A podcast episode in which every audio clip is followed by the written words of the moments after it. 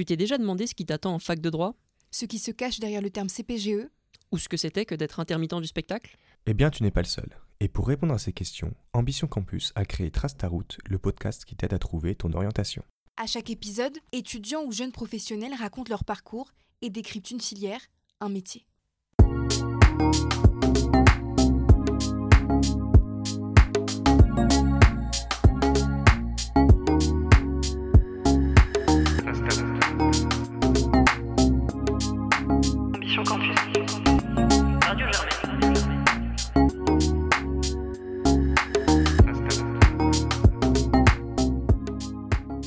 Aujourd'hui, nous parlons d'architecture. Ryan et Massil reçoivent Anya et Amandine. Moi, je m'appelle Amandine Langlois, je viens de Rouen et euh, je suis architecte d'intérieur et designer. Alors moi je m'appelle Anya Reggio, euh, je viens de Saint-Ouen euh, dans le 93 et je suis architecte. Comment est-ce que vous pourriez définir l'architecture? Normalement c'est l'art de bâtir, voilà, c'est la définition générique. Mais en fait, ça recoupe plein de métiers différents, l'architecture, parce qu'il y a, si on parle en termes de formation par exemple, euh, il y a les écoles d'architecture. Mais moi par exemple, j'ai fait une école d'architecture intérieure, et donc c'est un peu des castes différentes. Il y a aussi les urbanistes qui construisent la ville, les architectes qui construisent les maisons, les architectes d'intérieur qui aménagent à l'intérieur des maisons, jusqu'au designer qui va concevoir le mobilier. Donc c'est des imbrications d'échelles différentes. Si on est euh, dans la définition de l'architecture pure, on va dire que c'est vraiment, comme tu dis, l'art de bâtir, c'est-à-dire construire des bâtiments et aussi les rénover. On va d'abord parler de vos études, comment vous êtes arrivé à l'architecture? Déjà, pourquoi vous avez euh, choisi de vous orienter dans cette voie-là? Alors moi, ça s'est pas fait euh, très euh, clairement. Moi, j'ai fait des études d'art appliqué, donc euh, ce que je voulais, c'était dessiner. Donc j'ai fait d'abord une mise à niveau en art appliqué après mon bac général, et je suis allée vers l'architecture parce que j'avais une bonne vision de l'espace, et donc j'étais à l'aise dans la représentation, le dessin de la perspective, et donc naturellement, je suis allée dans cette voie. Mais en fait, ce qui m'intéressait de manière générale, c'était euh, la créativité, euh, la beauté euh, et le dessin. Et toi, Anya? Alors moi c'est à l'inverse, on n'est pas du tout à la même échelle. Euh, moi j'ai grandi dans le 93, donc c'était plutôt à l'échelle du quartier. J'ai commencé... euh, Enfin, c'est un parcours un peu atypique. hein. J'étais euh, en informatique à Paris 8 et c'est en travaillant au centre de loisirs pour payer mes études que je me suis dit en fait trace ta route quoi. Vraiment retourne euh, retourne à ton ambition première et euh, du coup j'ai fait je suis entrée dans une école en Belgique euh, un peu par hasard d'ailleurs. Voilà, je suis entrée en école d'architecture et pour moi l'architecture c'est plus dessine ta ville quoi en fait. Donc enfin un architecte il peut aussi être urbaniste. Maintenant, c'est vrai qu'il il faut aussi des compétences, il faut beaucoup travailler. C'est une profession réglementée, donc comme les médecins ou les experts comptables ou les avocats. Donc il y a un ordre des architectes. Il y a un diplôme en fait particulier à avoir, il faut que ce soit agrémenté par l'État, c'est ça? Exactement. Comme je dis, voilà, c'est une profession réglementée. Il y a un master et ensuite il y a une année qu'on n'est pas obligé de passer directement après le master. On peut le passer quand on veut. Et ça, c'est vraiment pour pouvoir apposer sa signature. Euh, ça s'appelle l'habilitation à la maîtrise d'œuvre en son nom propre. Donc voilà, c'est pour pouvoir signer les plans. Quand on est lycéen par exemple et qu'on pense euh, après le bac et qu'on veut devenir architecte, donc on est intéressé par les métiers de l'urbanisme, de la ville et euh, tout simplement tout ce qu'il y a autour de l'architecture, qu'est-ce qu'on peut faire d'abord comme licence? Est-ce qu'il y a des écoles qui existent euh, dès, dès le post-bac? Alors, il y a plusieurs parcours. Euh, Enfin, il y a le parcours royal d'architecte qui mène justement à être architecte, qui peut signer ses plans. Donc ça, on rentre en école d'architecture. On rentre directement après le bac. Euh, certaines écoles ont des concours. euh, en tout cas, moi, à mon époque, c'était comme ça, parce que j'ai passé pas mal de concours pour entrer dans des écoles d'archi. Euh, c'est un concours d'entrée, donc il faut un peu se regarder en quoi consiste le concours de l'école de sa ville ou les écoles qui nous intéressent et se préparer un peu. Souvent, il y a du dessin. Enfin, je sais pas ce que tu avais eu toi, mais moi, je me souviens d'une épreuve de dessin surtout, peut-être de culture générale, je sais pas. Donc ça, c'est une voie, la voie des écoles d'archi. Et moi, je suis plutôt rentrée dans la filière art appliqué. Et, mais là, en effet, on n'est pas architecte euh, d'État.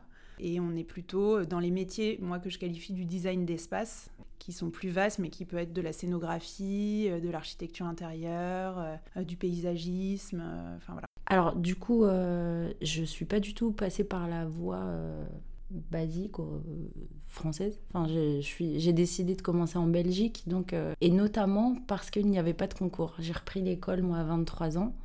Donc voilà, je trouvais ça plus intéressant et euh, enfin, de toute façon, c'est- enfin, ils nous donnaient notre chance, quoi. On avait un an pour apprendre parce que moi, j'ai, pas eu d'architecte dans ma vie, Ouais. ni dans ma famille, ni dans mes amis. Enfin, j'avais pas de référence. Donc euh, c'est vrai qu'une année pour prouver qu'on est capable de faire ces études, au lieu de passer en concours, j'ai trouvé ça quand même plus juste. Et c'est-à-dire, c'est un an et à la fin, il y a une forme de concours où juste vous avez à montrer que ça vous intéresse vraiment? Alors, du coup, on a un an pour évoluer, montrer qu'on est capable. On est 120 la première année, on est euh, 60 euh, pour la promo euh, d'après. Donc, euh, il y a un gros écrémage qui est fait. Donc, c'est pas un concours, mais finalement, on a quand même de quoi montrer ses capacités. Quelles sont justement les capacités que vous devez mettre en avant Et du coup, qu'est-ce que vous apprenez aussi dans ce type de parcours? Alors moi personnellement, j'ai tout appris. Le dessin, tout simplement, j'avais jamais dessiné de ma vie. Enfin, information très importante, le dessin, c'est à la portée de tout le monde. C'est des techniques, tout le monde peut dessiner. Donc tu savais pas du tout dessiner et c'est grâce à l'école que tu as appris. C'est ça. Du coup, il y avait une question là, un peu sous-jacente euh, par rapport au côté euh, artistique. Donc c'est vraiment euh, allier l'artistique au fonctionnel euh, et à la technicité. Donc euh, vraiment, il y a un très bon niveau. Moi, j'étais à Bruxelles, à l'école Lacambre. Ils sont très techniques, ils sont tournés vers la mécanique, les mathématiques. Enfin, je m'y attendais pas. Donc c'est vrai que les Français, on a énormément de Français à passer euh, la frontière pour aller faire nos études là-bas. Le niveau n'est pas du tout le même qu'en France. Et la moyenne est de 10. Donc, euh, Non, de 12, pardon. Tu veux dire qu'ils sont plus forts ou moins forts? Ah non, ils sont plus forts. On n'a pas compris. hein. J'ai redoublé ma première année. Je pense qu'il y a énormément de Français qui redoublent la première année là-bas parce qu'on se prend une claque. Mais parce que c'est vrai qu'en France, je crois que c'est moins orienté sur la technique. Moi, par exemple, j'ai pas fait du tout des études euh, liées à la technique. Pour revenir à ta question sur qu'est-ce qu'on apprend, énormément le dessin et la représentation de l'espace. Mais en effet, ça s'apprend. euh, la, perspective, euh, c'est des théories. Et après, si on aime ça, c'est mieux parce qu'on aura plus envie de le pratiquer et du coup, ben, on sera meilleur. On apprend aussi à utiliser des logiciels comme Photoshop, Illustrator ou, ou plus tard dans nos études euh, des logiciels qui permettent de dessiner des plans et comme AutoCAD ou, ou d'autres euh, logiciels. Moi, j'ai fait pas mal d'histoire de l'art aussi, alors que j'avais aucune connaissance là-dedans et ça m'a beaucoup intéressée parce que c'est ça se resitue aussi dans toute la société dans on fait plein de connexions entre la société et, les, productions formelles qu'elle a à travers les âges et puis moi je dirais que j'ai aussi appris à me détendre un peu euh, enfin je sais pas toi comment tu as vécu mais moi dans les études plus générales j'étais un peu stressée euh, très scolaire euh. en art appliqué nous on, on ne nous enseigne pas une technique à appliquer précise euh, un projet ça se fait comme ça on nous apprend à développer aussi notre propre manière de faire du projet. Et j'ai trouvé ça génial et ça a ouvert un monde, quoi. Et vous travaillez beaucoup en groupe à l'université lorsque vous étudiez euh, l'architecture? Euh, oui, on nous apprend beaucoup à travailler en groupe, mais pas que. Enfin, il y a les deux formes, euh, soit à développer des projets personnels, soit à apprendre à collaborer. Il y a les deux. Je reviens rapidement sur euh, la, la précédente question, sur ce qu'on apprend, parce que c'est vrai que c'est beaucoup de culture générale aussi, euh, l'histoire de l'architecture, l'histoire de l'art, avec un grand A. Étant donné et ma classe sociale et euh, où j'ai grandi, c'est vrai qu'il y avait énormément de références justement euh, à l'architecture, l'architecture gothique. Enfin, il y avait, j'avais jamais fait de catéchisme, donc à un moment. Et, je pense que j'étais pas la seule, mais c'est vrai que comme j'étais un peu plus âgée aussi, je me permettais des fois d'interpeller les profs en disant bon, on revient au basique parce que nous là, on est perdus quand on nous parle de de certains artistes en nous expliquant euh, enfin ces références bibliques. euh, bon, enfin voilà, fallait juste remettre un peu dans le contexte. C'était assez compliqué parce que c'est vrai que l'architecture, enfin en tout cas moi dans les écoles euh, que j'ai fréquentées, cette différence de classe, justement, c'est de classe sociale avec euh, les autres étudiants, ça a été un souci justement par rapport à nos référentiels euh, originaux, quoi. Et au niveau, par exemple, des devoirs que- qu'on attendait de vous, est-ce qu'il y avait des maquettes? Enfin, c'est un, exemple type auquel on pense en, en termes de stéréotypes. Est-ce que c'est vrai qu'on attend qu'un étudiant en architecture, il se trimballe avec des maquettes dans une petite valise et c'est comme ça, en fait, qu'il va être euh, évalué? Oui, il y a toutes sortes de choses. euh, on peut avoir des rendus en plan, en maquette, euh, mais même euh, des, mini-constructions échelle 1, euh, donc c'est-à-dire à taille réelle. euh, c'est pas forcément stéréotypé, surtout dans les, je dirais, dans les premières années d'études, euh, où oui, on peut produire toutes sortes de choses. Nous, par exemple, moi, les, choses que j'ai préféré produire, c'était plutôt des carnets de voyage ils nous emmenaient dans le sud de la France une semaine et on devait juste faire un carnet de voyage, donc toute la journée, on était assis dans les rues, on dessinait, et c'était la, la pièce qui était évaluée à la fin, c'était notre carnet de voyage. Ah, moi, j'ai une autre expérience du coup. euh, et oui, c'était drôle parce qu'on se promenait évidemment avec euh, tout le matériel. Et quand on vient pas de Paris et qu'on se prend la ligne 13 avec, euh, avec sa maquette sur la tête pour pas l'abîmer, euh, enfin, franchement, c'est. C'est folklorique. Non, franchement, c'est à vivre une fois dans sa vie. Est-ce qu'il y a un peu un parcours type à savoir combien d'années c'est en général d'études? 5 ans? Ouais, c'est un master. ouais. C'est un master, donc c'est 5 ans. Et du coup, si on veut s'inscrire à l'ordre un jour, c'est une année supplémentaire.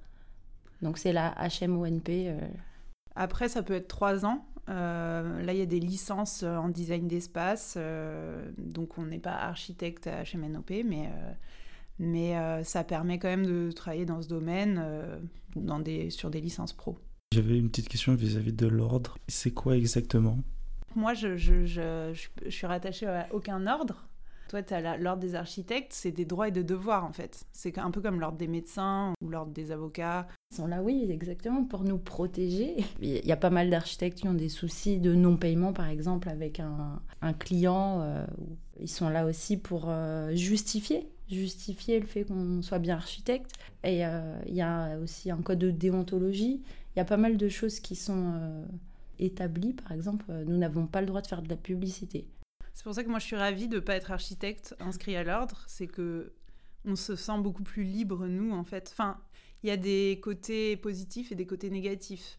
Après, on ne fait pas le même métier. hein. Moi, je construis pas des bâtiments, mais nous, on a le droit de prescrire du mobilier, par exemple, et de prendre un pourcentage sur la prescription. Alors, prescrire, c'est dire, euh, par exemple, on va aménager un bureau et on va choisir les bureaux et on va se prendre une marge sur le mobilier euh, qu'on choisit d'aménager.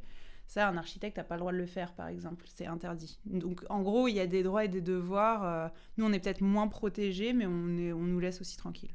Et pour être du coup inscrit à l'ordre, il faut attendre un an, c'est ça? Enfin, C'est quoi la procédure exacte? Alors, une fois qu'on a le master en architecture, en général, il est quand même préférable d'avoir une petite expérience euh, bah, dans un cabinet euh, plutôt privé en général, avant de passer sa HMO. Alors évidemment, euh, il y en a qui la passent après le master euh, et ça, ça peut très bien se passer. Moi, je trouve que c'est quand même mieux d'avoir une expérience. Après, il y a un truc qu'on n'a pas dit et peut-être qui est pas clair pour les gens qui sont pas dans le milieu. En fait, passer ce, ce diplôme, ce post-diplôme, enfin cette validation, elle sert que si on veut créer sa boîte d'architecture et être chef d'entreprise.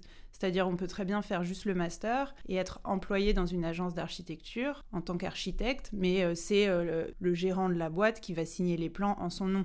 On n'est pas tous obligés de faire cette formation-là, en fait. Oui, la HMONP, c'est vraiment pour signer ses plans. Mais c'est vrai quand on travaille en tant qu'employé, on n'a pas besoin de signer ses plans. Enfin, en général, euh, la société possède, euh, comment dire, un numéro euh, national à l'ordre des architectes. Une fois qu'on a passé finalement cette étape de la HMONP, donc ça dure un an, c'est vraiment euh, des cours autour de la gestion d'entreprise, beaucoup. C'est des choses qu'on apprend vraiment euh, pas euh, à l'école, bien sûr. Donc c'est pour ça que c'est quand même mieux d'avoir cette petite expérience parce que c'est vraiment de voir comment fonctionne une entreprise avant de passer ces cours qui sont quand même assez... euh, c'est vraiment laborieux. hein. Et du coup, pour avoir cette inscription à l'ordre, il faut avoir passé cette HMONP et euh, prendre une assurance à la MAF, à la mutuelle euh, des architectes français. Donc voilà, c'est une cotisation à l'ordre, donc il faut payer l'ordre, il faut s'inscrire à la MAF. C'est deux obligations, au fond, vous êtes inscrit à l'ordre. Pour revenir du coup sur le côté un peu professionnel, une fois que vous avez votre master, que vous êtes inscrit à l'ordre ou pas, euh, quelles sont les opportunités qui s'offrent à vous? Vous pouvez travailler, du coup, tu l'as dit Amandine, euh, soit dans un cabinet d'architecte, soit on peut monter sa propre boîte. Alors, euh, moi, dans mes amis, par exemple, il y a des métiers extrêmement différents. Il y en a beaucoup qui sont freelance, donc ont un statut d'auto-entrepreneur et qui font ponctuellement des missions, soit auprès d'agences, soit directement avec des particuliers ou des clients par exemple, ils vont, il y a un besoin de, il y a un café qui va s'ouvrir à Paris et euh, le gérant du café fait appel euh, à, un architecte d'intérieur pour faire sa décoration et son identité. Donc ça, ça, un freelance va pouvoir le faire. Il y en a qui travaillent euh, pour des marques, par exemple.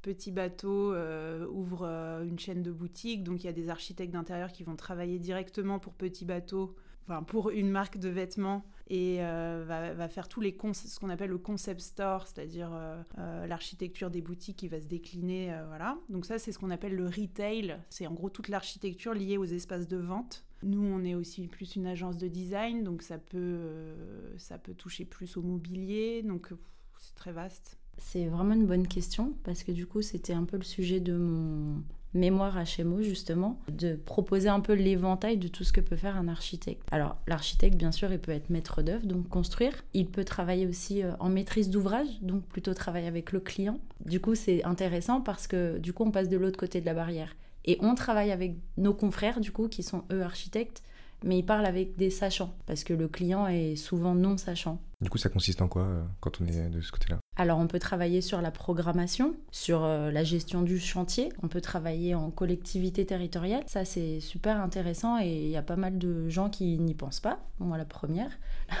Euh, c'est une expérience d'ailleurs que j'ai vécue qui a été très intéressante et très formatrice parce que du coup, c'est vraiment une autre échelle. Déjà, on a accès à d'autres projets. on peut être maître d'œuvre en interne, donc c'est un statut assez particulier parce qu'on est entre la maîtrise d'ouvrage et la maîtrise d'œuvre. Maîtrise d'ouvrage, c'est le maître de l'ouvrage, c'est le client, et la maîtrise d'œuvre, c'est celui qui conçoit. C'est l'architecte et les ingénieurs en général. C'est en amont et en aval, c'est ça C'est ça, on travaille tous ensemble. Et du coup, quand on travaille pour une municipalité, on travaille avec des urbanistes? On peut travailler avec des urbanistes, enfin moi ça a été mon cas, parce que du coup on travaille à l'échelle du quartier, on travaille euh, à l'échelle d'une ville même parfois. Donc euh, entre professionnels, voilà, on, discute et on échange pour euh, améliorer ou euh, en tout cas faire évoluer certains projets. Donc euh, oui, effectivement, tous les professionnels échangent et c'est pour ça que c'est très intéressant de travailler dans une ville. On peut travailler avec des urbanistes ou avec le menuisier pour dessiner le banc, les bancs de la salle des mariages, par exemple. Enfin, c'est vraiment voilà, des différentes échelles, mais qui sont toutes aussi intéressantes, enfin, pour moi. Oui, et puis même avec une ville, on peut travailler à toutes les échelles. Nous, par exemple, on a fait un poulailler pédagogique pour la mairie de Paris qu'on a installé dans un parc. Encore une fois, la ville, c'est une grosse entité et elle peut soit se charger de construire des méga bâtiments, soit euh, aller euh, réfléchir sur ce qui se passe dans le coin d'un petit parc.